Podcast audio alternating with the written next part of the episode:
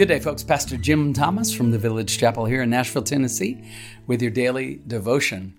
Reaching once again back into my copy of Morning and Evening by Charles Haddon Spurgeon. What a classic devotional this is. I hope you have a copy of it in your library from this great 19th century uh, preacher. They called him the Prince of Preachers, this uh, Victorian Calvinistic Baptist minister who testified with a powerful gospel witness, drew huge crowds in London there, and wrote. So, there's so much material by Spurgeon available.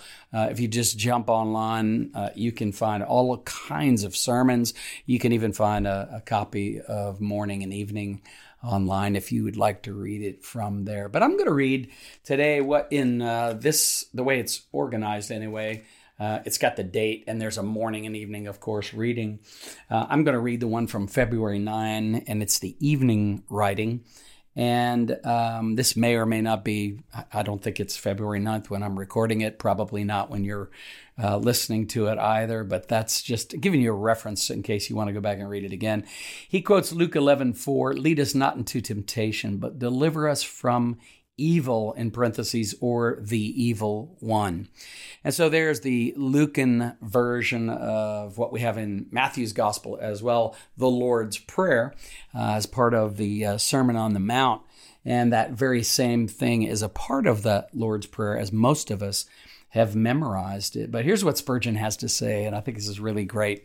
Uh, if you've given any thought recently to the issue of temptation, uh, or or um, repentance, those sorts of things.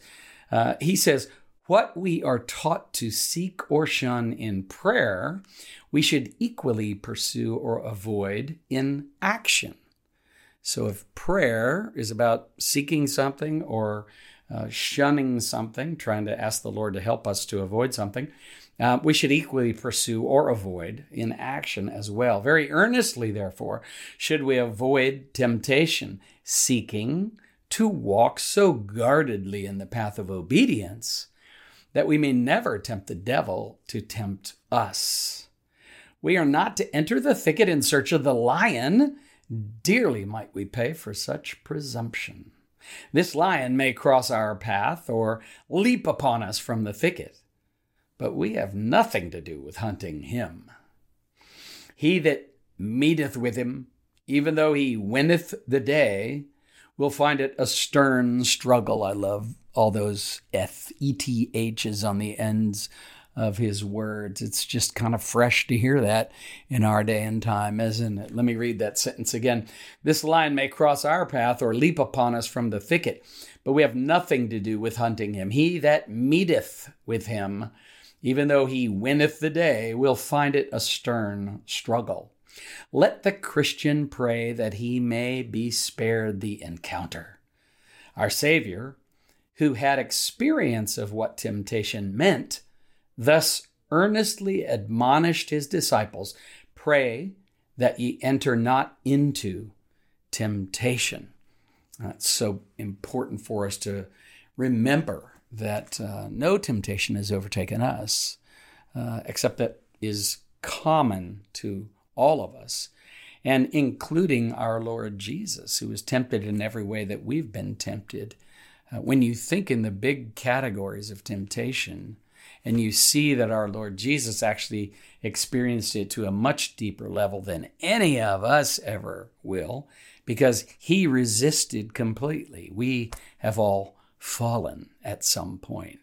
And so his temptation would have certainly gone way beyond ours as he resisted everyone that came his way. He who knew no sin, that's Jesus, uh, became sin for us on the cross that we might have the righteousness of God in Christ. It's really beautiful. But he's here dealing, of course, with temptation, um, which precedes sin, is not a sin itself to be tempted. But as Spurgeon says, let us do as we will, we shall be tempted. Hence the prayer, deliver us from evil. God had one son without sin, but he has no son without temptation. Okay, so there we see the universality of temptation, including Jesus himself. And yet, God's Son Jesus never fell to temptation. The natural man is born to trouble as the sparks fly upwards, and the Christian man is born to temptation just as certainly. We must be always on our watch against Satan because, like a thief, he gives no intimation of his approach.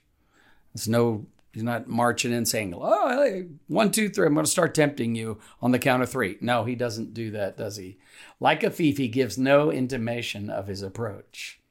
Believers who have had experience of the ways of Satan know that there are certain seasons when he will most probably make an attack, just as at certain seasons bleak winds may be expected Thus, the Christian is put on a double guard by fear of danger, and the danger is averted by preparing to meet it. And so we're all that way. Jesus has instructed his disciples, those that would follow him, to watch and pray that they not enter into temptation or be enticed by it, drawn to sin by the temptation that so easily besets us. And Spurgeon here is simply calling us to remain awake and alert, just like the Lord Jesus calls his disciples to do that as well. Put on a double guard um, by fear of danger, and the danger is averted by preparing to meet it.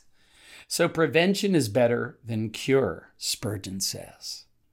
It's better to be so well armed that the devil will not attack you than to endure the perils of the fight, even though you come off a conqueror. Pray this evening or this day, whenever you're listening to this, first that you may not be tempted, and next that if temptation is permitted, you may be delivered from the evil one. So that's great. What an inspiring thought by Spurgeon to kind of stir us, to awaken us, if you will, uh, to the fact that today, this day, in the next hour, possibly, in the next five minutes, possibly, um, maybe even as we're, as I'm talking and you're listening, uh, we will be tempted in some way. And we need we need to remain alert and awake at all times, praying that we not enter into this temptation, that we don't entice it, that we don't flirt with it, that we don't find ourselves just driving around the donut shop waiting for the orange light to go on when we really the last thing we need to do is eat a dozen donuts, you know. Um, there's so many other examples of that. I don't know why I keep going back to that one. Maybe it's because I like donuts more than I should. Um, but let's all be mindful. Let's be watchful. Watchfulness is one of those forgotten uh, disciplines of, of the Christian faith that I think is so important. One that Spurgeon, certainly here in morning and evening, is reminding us about. Let me pray for us. Lord, thank you for this day, another day to walk with you. Um, I pray indeed, Lord, that you'd uh, open our eyes, uh, open our ears, we might be awake and alert, spiritually speaking. Lord, that we might um, guard our hearts, our thoughts, uh, our actions, Lord, in such a way that uh, we don't fall, we don't, uh, we aren't drawn into the temptations that so easily do beset us. Uh, Lord, by the Holy Spirit's power working within us, I pray that you would convince us of what is true and right and good and beautiful in our lives. Uh, Lord, that you would give us affections for what is good and beautiful and right and honorable. And Lord, that we would delight in you. And that, Lord, if we fall to temptation, that we will be eager in our repentance, quick to move to repentance, uh, realizing how, as we return to you, your sons and your daughters, you delight to receive us because your heart is gentle and lowly. Um, thank you for that. Thank you for your welcoming arms of grace and mercy. Mm. May we walk in the light of that today and in the joy of that today. We pray in Jesus' name for his sake. Amen and amen. God bless you. Daily Devotions with Pastor Jim Thomas is a resource of the Village Chapel in Nashville, Tennessee. If you find this daily devotional beneficial, leave a review and share it with friends and family. For more resources or to support our ministry, visit our website, thevillagechapel.com. Artwork for this podcast by Kim Thomas, music by Phil Keaggy.